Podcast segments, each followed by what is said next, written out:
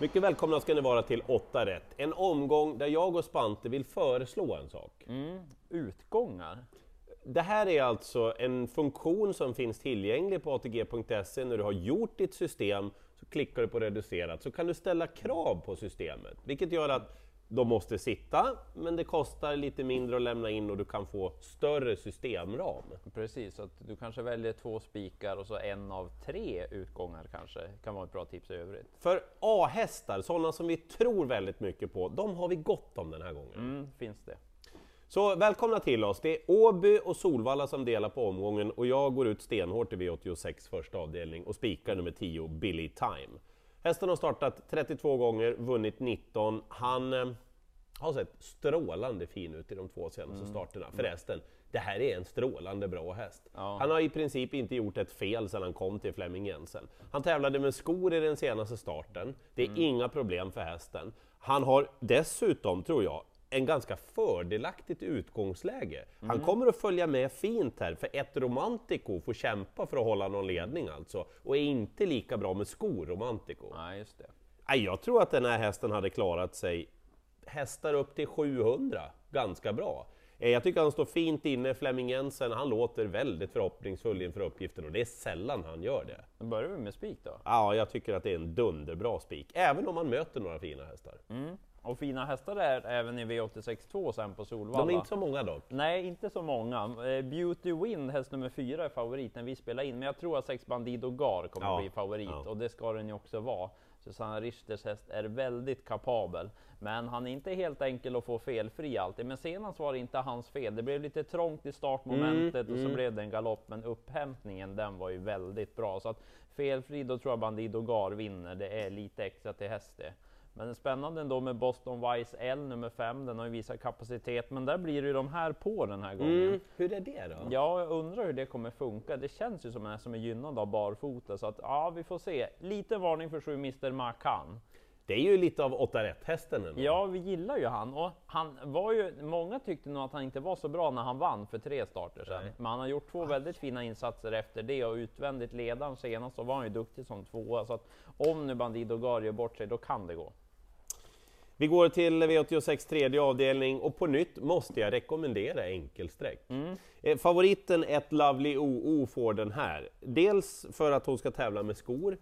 Om man tittar till historiken, ja, hon är mycket bättre nu. Hon är ju i jättefin form, Lovely OO. Men statistiken med skor har inte varit bländande. Hon har aldrig testat distansen heller. Och hon möter en häst som är åtminstone 30 meter bättre än vad hon är. Mycket spännande att se. Du vet ju vem det är. Ja, La Plus Belle. Häst nummer 8. Hästen gör debut för Kristoffer Eriksson. Han är tillfreds och lite till med hästen i de intervjuer jag har läst. Alltså La Plus Belle, hon är van att möta Mascate Match, Milady Grace, Kulltopparna. Alltså, hon var 6:a senast och gjorde ett jättefint lopp. Hon kan dessutom flytta på sig ordentligt med skor. Vet du att hästens 5 segrar i karriären, alla är med skor.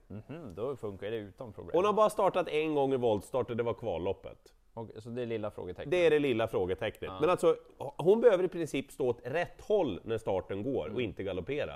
Då tror jag hon bara brakvinner det här loppet. Så spik eller utgång då? Ja, men jag menar ju det. Tror ni inte riktigt på mig? Ja, men då kan ni ju ta både Billy Time och den här som utgångshäst, alltså A-häst. Precis, för det är de som höjer sig i vardera race. Avdelning 4 sen är ju verkligen en som höjer sig.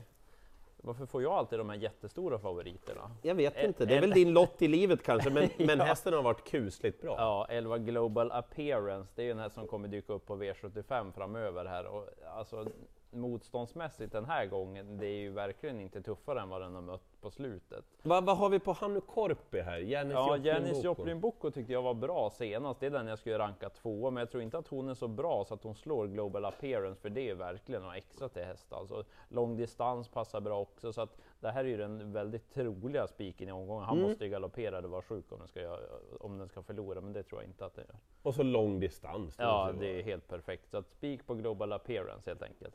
Den känns trygg. Ja. V86 femte avdelning, det här är vid första anblicken, aha, det är de här som kan vinna. Och så gräver man lite till, krafsar lite, nej men vad är det här som glimmar? Alltså Theo Vagabondi är favorit i loppet och det här är en kanon. Alltså han kommer ju tillhöra eliten nästa år och tävla på den nivån hela tiden. Men det är lite annat när säsongen har varit lång, han ska gå med skor och han ska ta tillägg nu. Just det. Alltså... det blir ingen varningstriangel, för han är så in i helskotta bra, Vagabondi. Men jag vill ändå gardera.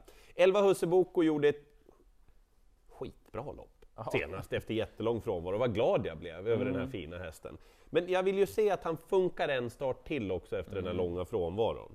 Det är ju tre hästar som är jättespännande. Till att börja med... varsågod, du är också spännande. Till att börja med nummer 2, First One In. Jag pratade med Erik Adelsson som körde senast. Han sa att det strulade under vägen, det var liksom svårt att komma till. Och så vek han ut 90 grader, 150 kvar. Han bara, alltså, skulle det kunna gå? Marcus Niklasson är rätt pigg sådär. Och bara braka till ledningen och dra på där framme. Ja, jag gillar den där. Jag tycker att den är bra. Ja. Och i rygg då, kanske nummer 1, Livy Joy kan sitta. Open stretch. Alltså, hästen har inte startat på länge senast. Såg rätt morsk ut ändå in på upploppet. Lopp i kroppen, ryggledan, knappt spelad. Och så Hanna Läderkorpi, Superhanna som hon numera kallas. Jag har inget mer. Det är slut på målet. Jag vill ändå ha med dem där. Mot de här mer rutinerade Sokolain, Vagabondi och Husseboko. De rensar bra. Ja, de gör ju det. Avdelning 6 så är ju tyvärr inte så många hästar igen. 7 Witchy Griff har seglat upp som favorit. Det känns väl ändå rätt att hon är mer spelad än 6 Valletta. Men jag tycker att en annan häst känns mest spännande, så jag tror ju på den. Det är 3 Sharp Dream. En häst som, alltså hon har visat kapacitet alltid egentligen. Men nu är det lite intressant också att hon gör debut för Johan Untersteiner den här gången. Man skickar hästen till Solvalla första starten, sen ska Erik Adelsson köra också. Han har väldigt bra statistik när Untersteiner skickar just ston till Solvalla. Och hon är snabb ut dessutom. Och skor, det funkar för Sharp Dream. Så att jag är lite inne på att spika henne faktiskt, just eftersom det är ganska så jämspelat. Eller utgång då om man vill det. Trivsam. Ja, du nöjer dig där. Ja, jag nöjer mig så. Trevligt. V86 sjunde avdelning, det blir den här på favoriten nummer 9, Emoji. Fleming Jensen tycker att Billy Time är en bättre vinstchans helt enkelt. Dessutom så är det inte helt säkert att han bara kommer till i det här loppet, för han har en trög rygg i 2 JS Apollo från start. Just det. Det skulle kunna betyda att till exempel Nero Maximus kommer förbi direkt i inledningen nummer 10. Tyckte han såg jättefin ut senast efter galoppen. Han gjorde ett kanonfint lopp. Formen finns där och även hos stallet tycker jag också. Och Mark Elias, han är inte bang för att köra offensivt heller. Nej, det kan han. Jag vill ändå säga det att 8 Indra Secret, alltså när hon var så in i helskotta bra med skor senast, så får jag ge mig. Ja, jag förstår vad hon ska vara mer spelad, hon ska komma i kapp Emoji. Det går att ta en, plocka på någon till också, men det jag vill säga är ju gardera Emoji. Och ska ni ha den där som välter alla? Ja, jag vet att 11 Vincent Ask kan vara sist i mål och släpa 700 meter efter fältet, men om han springer då slår han dem här.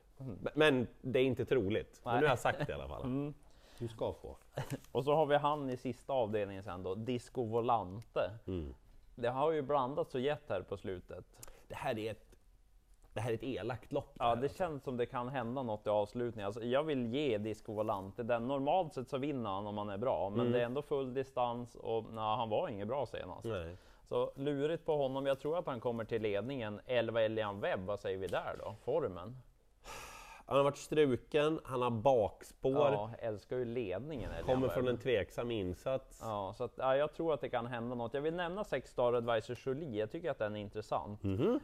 Satt fast senast, den är dessutom startsnabb. Man kanske kan följa med Disco Volante ner i banan, ryggledaren kanske. Skulle kanske skära därifrån, men mest spännande är ändå på 12 Racing Brodda. Kan inte hon slå de här? Känns ju otroligt...